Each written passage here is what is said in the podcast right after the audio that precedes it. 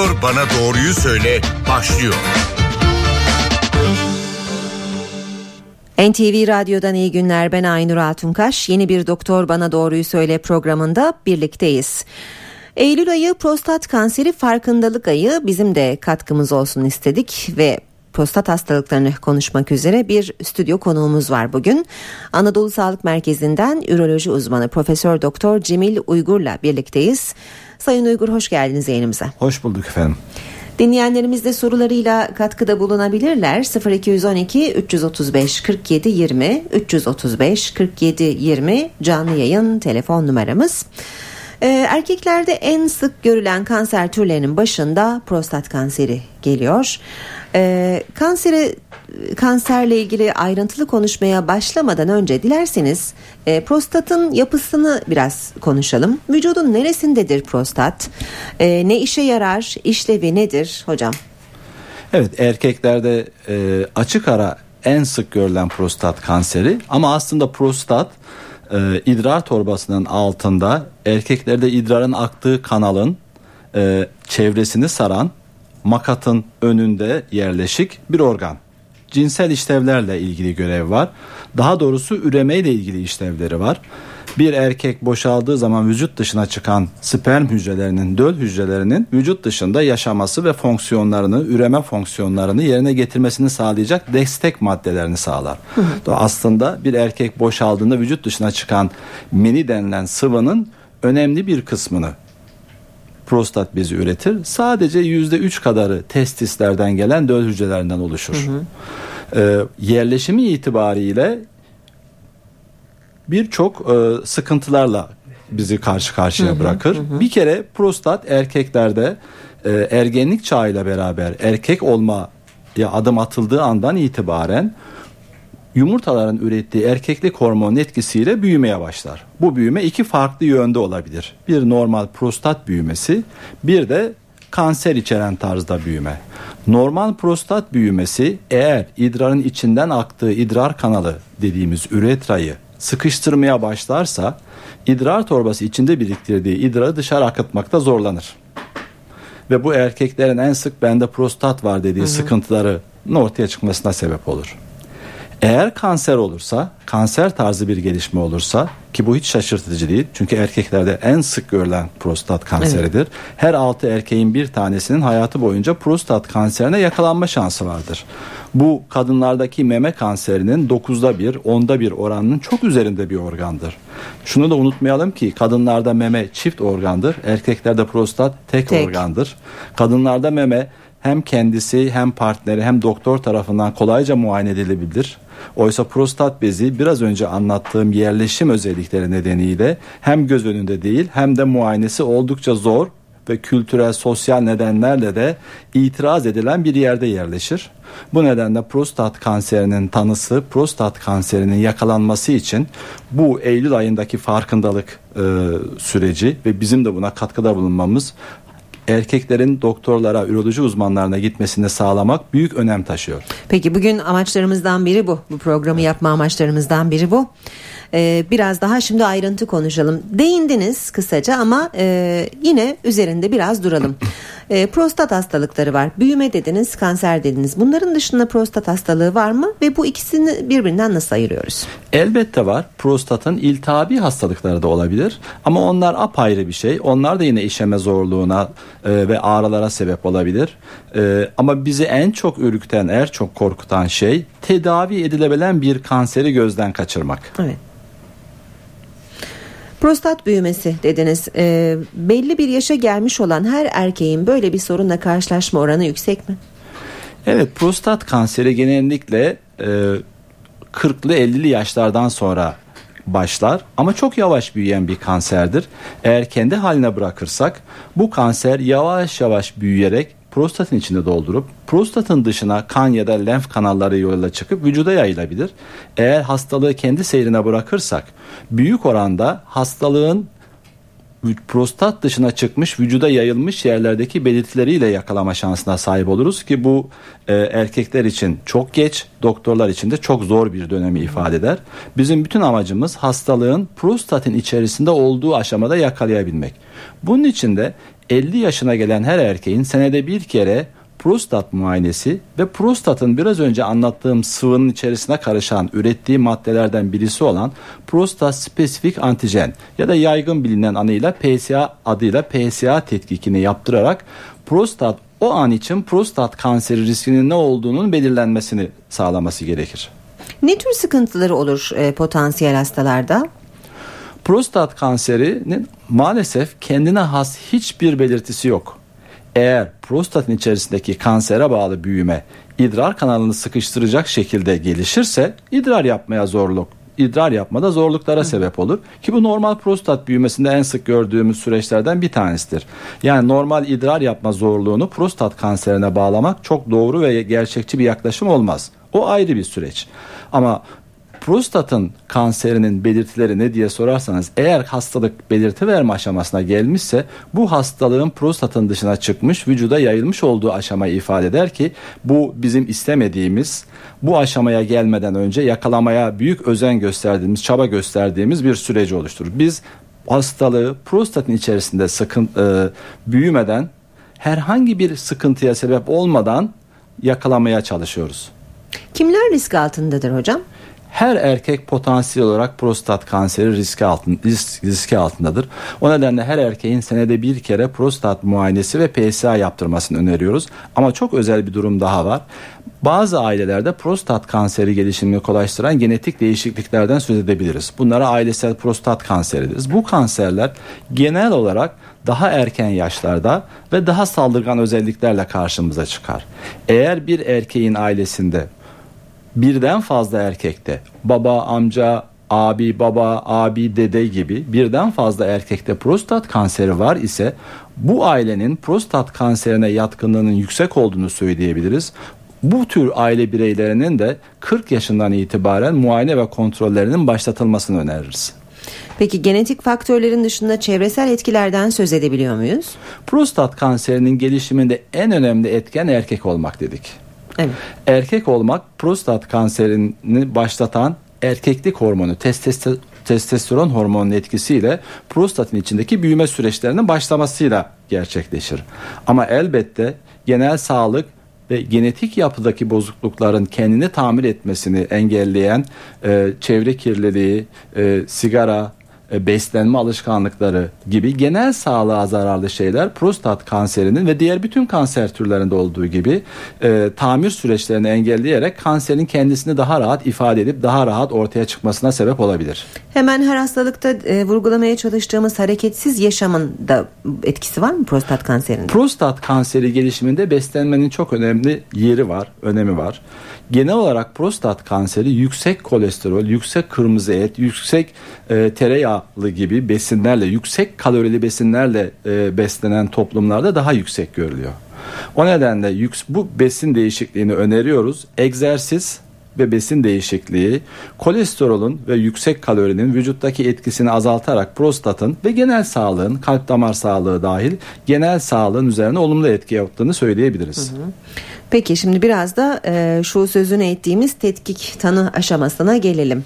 E, sıkıntılı bir süreç olduğunu söylediniz organın yeri sebebiyle ama e, bazı teknolojik gelişmeler de bu hastalığın tanısının konmasında e, siz doktorların işini kolaylaştırdı aynı şekilde hastaların da.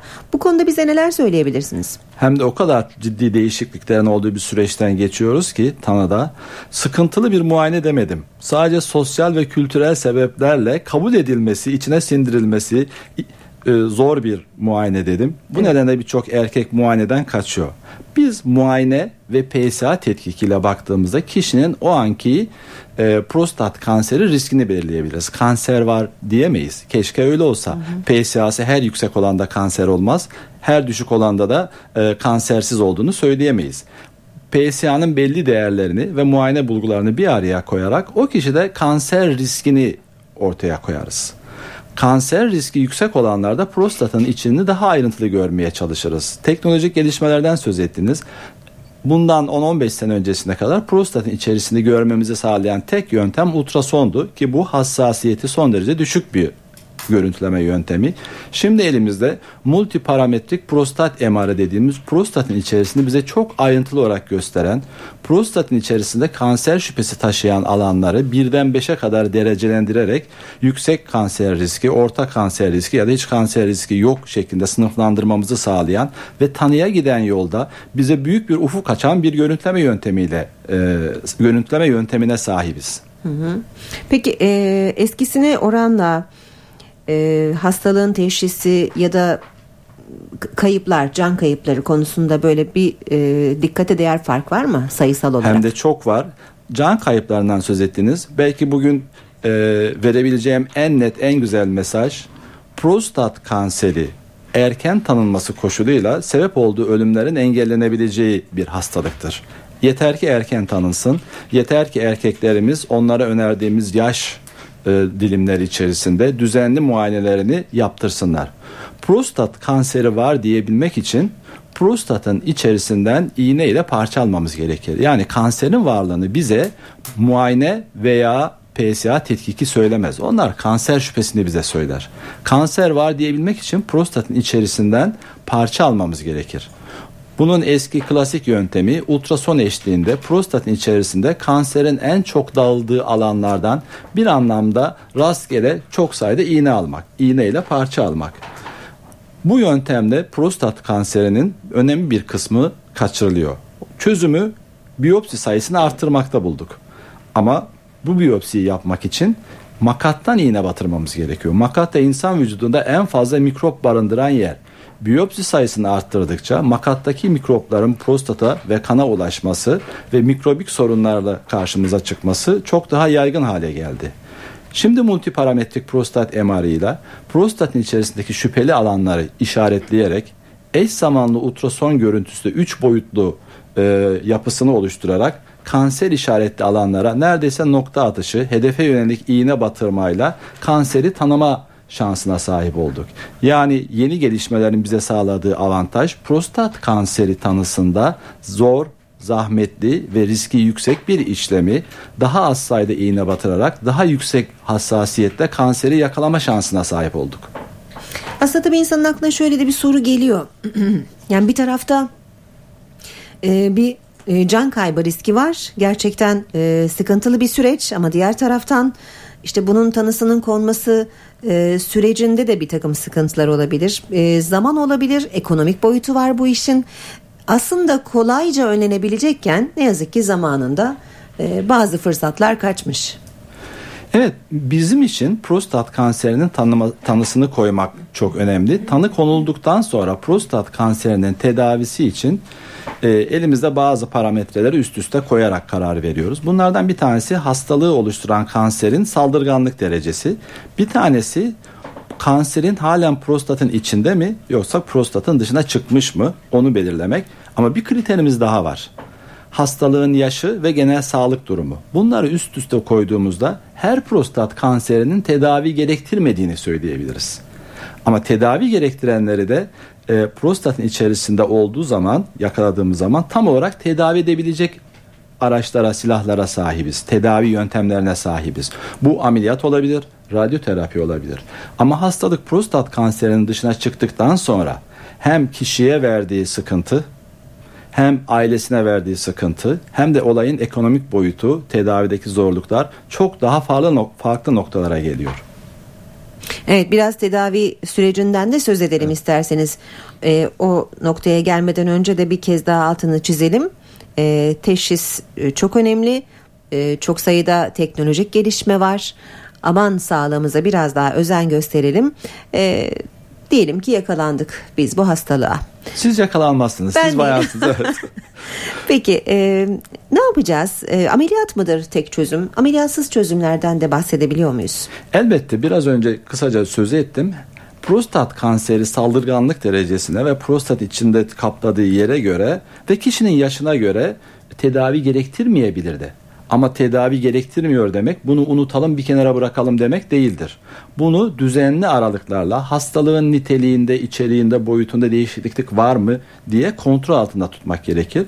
Bunlarda daha sık muayene, gerekirse daha sık görüntüleme, gerekirse tekrar eden biyopsilerle hastalığın seyrini, özelliklerini kontrol altında tutarak hiç tedavi vermeyebiliriz. Ama tedavi gerektiren hastalıklarda eğer kişinin yaşam beklentisi bu hastalıktan kaybedeceği süre eğer onun e, ve ailesinin ve ülkenin ekonomisine katkı bırakacak çağların çok gerisinde kalıyorsa o zaman tedavi etmek gerekir. Tedavinin de e, prostatın içerisinde sınırlı hastalıkta en etkili yöntemi prostatın ameliyatta çıkartılması. Hı hı. Sadece prostatın değil, prostatın çevresinde prostata e, yapışık olan organların. Eğer hastalığı tam olarak vücuttan çıkartabilmeyi öngörüyorsak ideal tedavi ameliyat. Ameliyat da eskiden açık ameliyat yapılırdı. Açık ameliyat halen çok etkili bir yöntemdir. Bu ameliyatın nasıl yapılması gerektiğini bize yön, öğreten yöntem açık ameliyattır. Ama şimdi yeni minimal invaziv büyük kesiler yapmadan hastalığı sadece vücut içerisine e, sokulan küçük borular aracılığıyla yapmamızı olanak sağlayan laparoskopik ve özellikle robotik cerrahi teknolojiler söz konusu. Bunlarla hastaların hem kanser kontrolü hem de ameliyata bağlı ikincil idrar ve e, cinsel hayatın devamı ile ilgili sıkıntılarda hiçbir zafiyet vermeden hatta daha iyi sonuçlar elde ederek hastalığı tam olarak tedavi etmek mümkün. Eğer hastalık prostatın kabuğunun dışına çıkma eğilimi göstermiş ameliyattan sonra geride hastalık kalma riskini öngörüyorsak yine bu hastalarda çok etkili tedavimiz var. Bir süre hormon ve beraberinde radyoterapi bu hastalığın kontrol edilmesine yine ölümlerin engellenmesine çok büyük katkı sağlar. E, radyoterapide de çok ciddi gelişmeler var. Radyoterapi cihazları değişti, teknolojileri değişti. Eski radyoterapiye bağlı sıkıntıların e, azaldığını biliyoruz radyoterapide. Çünkü radyoterapiyi çok yaygın yerine sadece hastalığın olduğu yere yüksek yoğunlukta odaklayarak çevre organları koruyacak radyoterapi teknikleri de gelişti. Ama eğer hastalık prostat bezinin dışına çıkmış, vücuda yayılmışsa artık bu hastalığın vücuttan tam olarak temizlenmesinden söz edemeyiz. Aksine hastalığın sebep olabileceği sıkıntıları azaltmayı, kişinin yaşam kalitesini arttırmayı amaçlayan tedavilere geçeriz. Ama bu aşamadaki tedavi radyoterapi ya da ameliyatla hastalıktan kurtulmuş, kendisinin, ailesinin ve ülkenin ekonomisine katkıda bulunan bir bireyin konumundan daha farklı sürekli ekonomiye, kendisine, ailesinin ekonomisine zarar verecek şekilde pahalı ilaçlarla yapmak mümkün. O nedenle hastalığın tam olarak tedavi edilebileceği bir aşamada yakalamak çok önemli. Düzenli muayene, düzenli PSA kontrolü, hastalığın daha prostatın dışına çıkmadan yakalanmasını sağlamak, e, o kişinin bu kanserden ölmesini engellemek hem kendi hem aile bütçesine, aile ekonomisine katkı sağlayan, üreten bir birey olarak yaşantısını sürmesini sağlamak en akılcı çözüm. Eylül ayı prostat kanseri farkındalık ayı ve bu sebeple biz de bugün prostat hastalıklarını özellikle de prostat kanserini konuşuyoruz. Ee, Anadolu Sağlık Merkezi'nden üroloji uzmanı Profesör Doktor Cemil Uygur stüdyo konuğumuz. Ee, hocam az önce hem e, teşhis hem de tedavi konusunda e, bizi aydınlatacak bazı bilgiler verdiniz. Bazı konuların özellikle üstünde durmak isterim. E, bu hastalığa e, hangi yaşta yakalanmış olmamızın e, bir etkisi var mı tedavide? Genel olarak mikroskopik olarak prostat kanserinin 30-35'li yaşlarda e, temellerin atıldığını, hastalığın başladığını söyleyebiliriz. Ancak bu hastalık tek tipte, tek büyüme paterninde e, ilerleyen bir hastalık değil. Kimisi çok hızlı ilerler, kimisi çok yavaş ilerler. Hastalığı oluşturan hücrelerin saldırganlık derecesi bunu belirler. Eğer hızlı ilerleyen bir kanserse ki ailesel prostat kanserleri genelde olağan kanserlerden daha hızlı ilerleyen kanserlerdir. O nedenle bunların 40 yaşından itibaren kontrol ve muayenesini öneriyoruz. Ee, ama e, 35 yaşında 40 yaşında bu kanseri yakalamak mümkün. Ee, olağan kişilerin ise 50'li yaşlardan hastalığın büyümesini göz önünde bulundurduğumuzda yavaş yavaş büyüyen hastalığı biz 50'li yaşlardan itibaren yakalayabilir hale geliriz.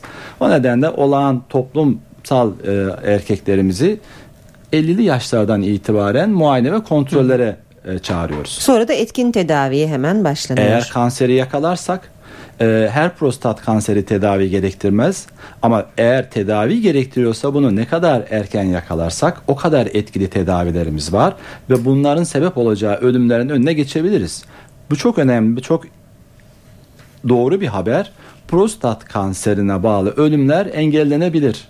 Ama yeter ki erkekler bu bilinçte olsun. Bizim sorumluluğumuz bu farkındalığı, bilinci oluşturmak. Erkekler bu bilinçte olsun. Düzenli muayene ve kontrollerini aksatmasınlar. Evet. Bu arada canlı yayın telefon numaramızı hatırlatalım. 0212 335 47 20 335 47 20. Profesör Cemil Uygur'la prostat kanserini konuşuyoruz. Ee, bazıları tedavi gerektirir, bazıları gerektirmez dediniz. Bunun üzerinde de yine çok kısa duralım mı? Elbette prostat kanseri iki koşulda tedavi gerektirmeyebilir.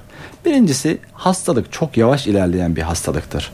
Diğer akciğer kanseri gibi pankreas kanseri gibi tanıyla hastalığın sebep olduğu yıkım arasındaki süre çok dar değildir. Çok yavaş büyür, çok yavaş çoğalır. Dolayısıyla belli bir yaşın ötesinde yaşam beklentisi kısa olan bireylerde hastalığı ilerleyip onun hayatına e, sorun yaratması, onun hayatından gün çalması süresinden daha önce diğer tıbbi hastalıkları onunla ilgili sorun yaratabilir. Dolayısıyla gereksiz bir tedavi olur prostat hı hı. kanserine. O prostat kanseriyle yaşar ama prostat kanserinden ölmez. Evet bu da çok önemli bu evet. söylediğiniz evet. E, bu arada bir telefon alalım. Bir e, dinleyicimizin de sorusu olacak size. E, buyurun sizi dinliyoruz. İyi günler hanımefendi. İyi yayınlar. Buyurun. İzmir'den arıyorum da. Buyurun. Ya şimdi prostat kanseri e, hocam dedi 35-40 yaşlarında da şimdi 25'li yaşlarda da bir, ben e, beni akrabamda gördüm.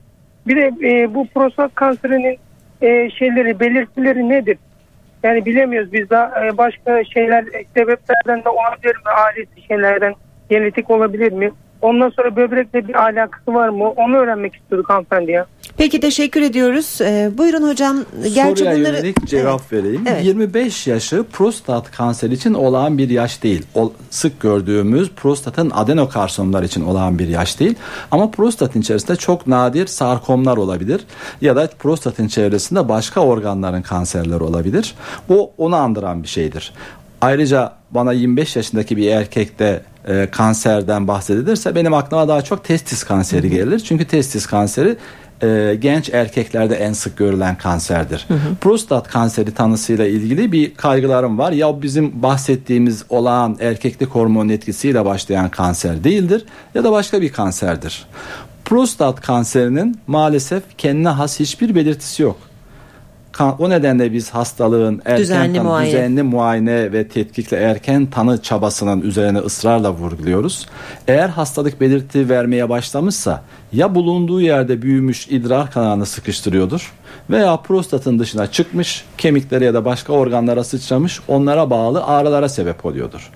Prostat kanserinin doğrudan böbrekle bir ilgisi yok ancak eğer kanser bulunduğu yerde çok büyür, böbreklerden idrar torbasına idrar akıtan kanalların ağzını tıkayacak şekilde bir büyüme şekli gösterirse böbreklerin tıkanmasına, idrarı zor akıtmasına, şişmesine sebep olabilir. Evet peki. Bir dinleyicimiz daha size soru sormak ister. Hemen e, alalım yayına. Buyurun sizi dinliyoruz. Ha iyi günler. Ee, şimdi bir sorum olacak. Ben 50 yaşındayım. Ee, zaman zaman ağrı oluyor. Yani yaklaşık 1-2 e, e, yıla yakın diyebilirim bir yıldan fazla. E, bundan kaynaklı olarak e, prostat şüphesi var ancak e, idrar yapma ile ilgili çok fazla şikayetim yok ama yine de böyle damla damla da olsa hani gecikmeler var. E, bir de yani yumurtalıkta bir e, yani küçülme durumu yaratabilir mi? E, bunu merak ediyorum. E, böyle bir şüphem var. Ee, acaba doktorumuz bu konuda ne söyleyebilir? Peki teşekkürler hocam ne dersiniz? Prostat kanseri yumurtada küçültme yaratmaz. Başka sebepler olabilir. İdrar sıkıntıları olağan normal iyi huylu prostat büyümesinin sebep olduğu sıkıntılarla uyumlu olabilir. Ama prostat ağrısı ne prostat kanseri ne de prostat ağrısı özel olarak prostat bölgesinde ağrı yaratan bir durum değildir. Ama çok güncel olarak e, karın alt bölgesi perine ve prostat bölgesinde ağrıya sebep olan prostatın bir çeşit iltihabi inflamatuar hastalıkları biz bunlara pelvik perineal ağrı sendromu diyoruz. Bu kişilerin genelde sinir uçlarının hassasiyeti fazla olabilir. Ee, ama bu prostat kanserinin işareti belirtisi olmasa da vakit kaybetmeden en yakınındaki üroloji uzmanına giderek hem testislerinin hem prostatının muayene ve gerekli tetkiklerinin yaptırmasını öneririm. Peki yine bir dinleyicimizle konuşacağız. Süremiz de azaldı. E, hepsini vaktimiz el verdiğince alalım istiyoruz. Buyurun yayındasınız. Merhabalar. Merhaba. Ankara'dan arıyorum. 47 yaşındayım. Buyurun. E, prostat kanseri ve prostat hastalığını ayrı ayrı genetik e, faktörleri ve genetik oranları nedir? Bunu öğrenebilir miyiz? Ne dersiniz hocam? Prostat kanserlerinin %10-15 kadarının ailesel bir tarafı vardır. Ee, normal prostat büyümesinin de bir ailesel tarafı var. İşin içinde aile çok var. Ailelerin bize verdiği genler çok önemli muhtemelen. Öyle. Prostat büyümesinin yüzde bir yirmi kadarında da ailesel etki söz konusudur. Yani babası dedesinde prostat büyümesi, ilaç tedavisi ya da ameliyat gerektirenlerin yüzde e, yüzde yirmi kadarı bu tür ailesel geçmiş ailesel özelliklere sahiptir. Ee, prostat kanseri için değilse de 47 yaş aşağı yukarı sınır yaş muayene ve kontrollerine aşağı yukarı başlayabilir bu çağlarda beyefendi. Peki. E yine bir dinleyicimizle konuşacağız şimdi. Buyurun yayındasınız. Alo. Ee, bu dinleyicimizle konuşamıyoruz. Bir başka dinleyicimizi deneyelim. Alo. Ee, merhaba kolay gelsin. Teşekkürler buyurun. Bu e, green alo. Dinliyoruz sizi buyurun. Evet. Bu green light yöntemiyle prostatın e, PSA'da 4 seviyesine geldiği görüldüğünde alınarak e, prostat kanserinin önüne geçilebilir mi? Evet. Yeni tedavi yöntemlerinden biri evet. mi hocam? E, green light e, bir çeşit lazer. E, prostatın içerisindeki dokuları buharlaştırmayı sağlayan bir lazer. E, maalesef prostatın ne büyümesini ne de e, kanserini etkili bir tedaviyle, bir hapla, bir ilaçla e, yüzde yüz engellememiz mümkün değil. Ama bunun sıklığını azaltma şansına sahibiz. Prostatta iki tür büyüme, birisi normal büyüme, birisi kanser büyümesi. Ve beyefendi PSA'sının 4 olduğunu söyledi. Yaşının kaç olduğunu söylemedi ama ben 40'lı 50'li yaşlarda olduğunu tahmin ediyorum sesinden. Ee, bu yaş için 4 PSA çok yüksek. Vakit kaybetmeden bir üroloji uzmanına bu PSA yüksekliğinin sebepleri konusunda araştırma için gidip tartışıp gerekli ileri tetkikleri attırmasını öneririm. Her prostat büyümesinin sebep olduğu e, idrar sıkıntısı ameliyat gerektirmez. Elimizde prostatın idrar torbasının ağzında oluşturduğu sıkma gücünü zayıflatarak idrar akımını arttıran çok etkili ilaçlarımız var. Ama bu ilaçlar prostatın büyümesini engellemez. Prostatın içerisinde kanser gelişimini engellemez ya da varsa kanseri tedavi etmez. Ancak bu ilaçlara rağmen prostat sıkıntılarını rahatlatamıyorsa, kişinin yaşam kalitesi çok bozuluyorsa, prostatın içerisinde e, ve idrar torbasında prostatın oluşturduğu sıkıntıya bağlı idrarını tam boşaltamama, idrar tam tıkanması ya da böbreklere yansıyan bir olumsuzluk varsa ameliyat tedavileri gündeme gelebilir. Bugün için 3 farklı ameliyat tedavisinden söz edebiliriz. Bir açık ameliyat çok nadir başvurduğumuz bir şey. Çok büyük 150-200 gramları aşan prostatlar için tercih ettiğimiz bir yöntem. İkinci yöntem prostatın turla içeriden kazınması yöntemi. Bu çok etkili bir tedavidir. Ayrıca bize prostatın içerisinden alınan parçaların gizli fark edilmemiş bir kanser içerip içerilmediği olay şey, konusunda da e, dokusal tanı bilgisi verir. Üçüncüsü green light ya da kırmızı ışık tarzı lazer tedavileri. Bu lazer tedavileri prostatın içerisine e, lazer ışığının değdirilmesiyle oranın buharlaşmasını sağlıyor. Daha sonra da bu buharlaşan e, karbonize olan dokuların dökülmesiyle idrar torbasının ağzının açılıp idrarın rahat yapılmasını sağlar. Ama PSA'sı yüksek bir bireyde prostat kanseri şüphesi göz ardı edilmeyeceği için ve bu lazerle prostat kanser tanısı konulamayacağı için doku tanısı olmadığı için önermediğimi söyleyebilirim. Peki. Eğer ameliyata ihtiyacı varsa tur ameliyatı daha doğru bir seçenek olur. Peki yine bir dinleyicimizle konuşalım. Buyurun yayındasınız. İyi günler efendim. İyi günler buyurun. Ee, ben e, prostat kanserinden ameliyat oldum. Ee, e, pro, prostat kanserinden ameliyat oldum. 3 yıl geçti. Ameliyat sonrası PSA 0.05'ti. 3 yıl sonra şu anda 0.6 e, bu yükselişin kanserli durumun devamını mı gösterir yoksa normal bir prostat değeri midir? E, ameliyat sonrası da patoloji değerlerinde incelemesinde cerrahi sınırlar pozitif çıkmıştı. Onu öğrenmek için aradım efendim. Peki geçmiş olsun. PSA dediğimiz tetkikin prostat kanserinde öneminden bahsettik, yerinden bahsettik. PSA'nın asıl en önemli, en değerli olduğu yer tedavi sonrası tedavi etkinliğinin izlenmesi. PSA prostat içerisinde üretilir. Dolayısıyla ameliyatla prostat ve bütün kanserle doku çıktıysa insan vücudunda PSA üreten bir hücrenin kalmaması ve PSA'nın üretilmemesi gerekir. Eğer geride prostat kanser hücreleri kalmışsa PSA üretilmeye devam eder ve kanda belirti verir. Cerrahi sınırların pozitif olması geride kanser kalmış olma olasılığını artıran bir durumdur. Ayrıca başka bir şey daha söyleyeyim. Genelde eğer hastalık farkına varamadığımız mikro düzeyde kan veya lenf yoluyla vücuda yayılmışsa bunların ameliyattan sonra ortaya çıkma süreci daha erken ve daha hızlı olur. Yavaş ve geç büyüme süreci genelde e, prostat yatağında ameliyat olan bölgelerde kalan hücre kırıntılarının yavaş yavaş çoğalmasına e, işaret eder. Beyefendinin cerrahi sınırlarının pozitif olması yani geride hücre kalmış olduğunu gösterir. PSA'sının da yavaş yavaş yükselmeye başlası, başlaması ameliyat olduğu bölgede büyümekte olan bir takım prostat kanser hücreleri olduğunu düşündürtür. Bu da bize tabii ameliyat sonrası izlemenin ne kadar önemli olduğunu Kesinlikle gösteriyor. Kesinlikle doğru. Evet. Bu hastamızın e, ameliyat eden doktoru ve bir radyoterapistle görüşerek ameliyat yatağına ek bir radyoterapi alması gerekebilir. Bununla da kanser kontrolü tamamlanabilir. Peki. Moralini bozmasın, doktoruyla görüşsün. PSA'sı yavaş yavaş yükseliyor. Hem kendi doktoruyla. Zan, sanıyorum o da zaten bir radyasyon onkoloğuna yönlendirecektir. Ameliyat olduğu bölgeye ek radyoterapi ihtiyacı olabilir. Peki tekrar geçmiş olsun diyelim dinleyicimize. Son dinleyicimizle konuşacağız şimdi. Buyurun sizi dinliyoruz. E, merhabalar. Merhaba. E, hocamıza sormak istediğim şey şu. E, benim ailemde de prostat kanseri öyküsü var. E, ve ben de riskli bireylerden bir tanesiyim. Beslenmede dikkat etmem gereken şeyler olduğunu biliyorum. Özellikle yeşil e, ağırlıklı beslenilmesi gerektiği söyleniyor. E, fakat ben şunu merak ediyorum. Burada mesela kolin diye bir şeyden bahsediliyor. Bu kırmızı ette ve yumurtada olduğunu biliyorum e, araştırmalarımda. Çeşitli klinik çalışmalar da okudum bunlarla ilgili.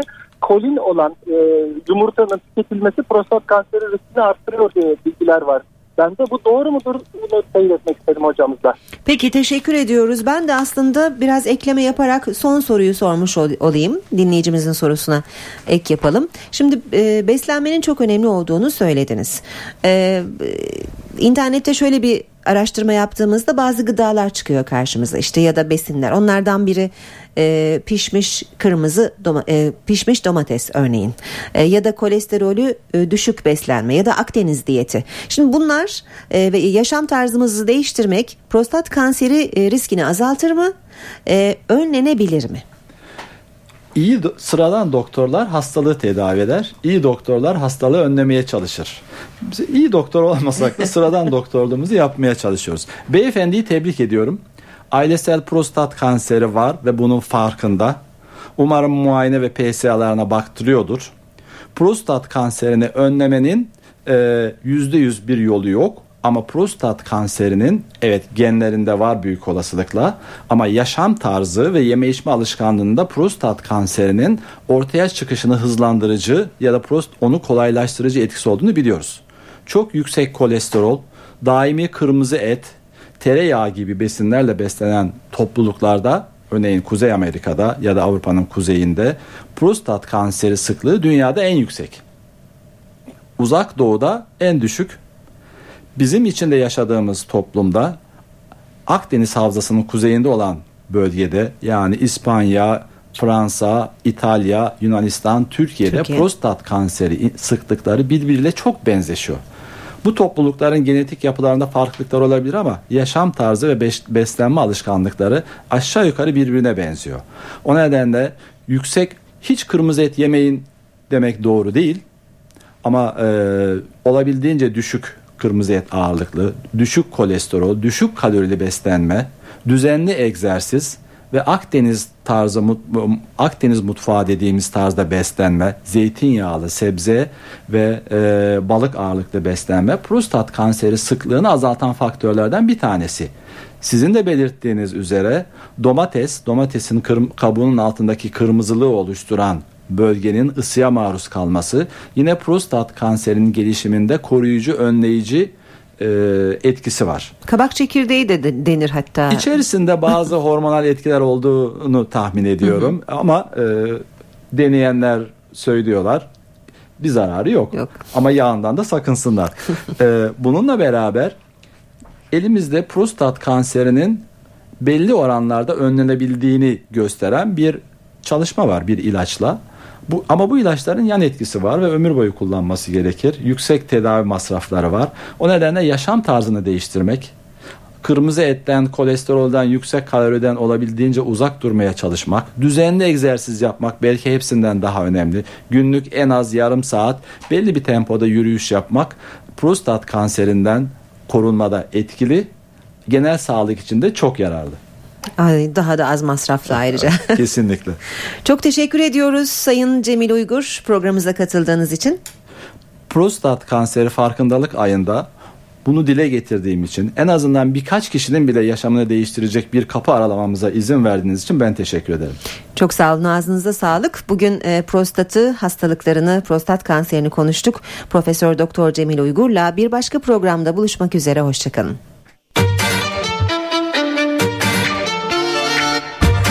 Bana doğruyu söyle.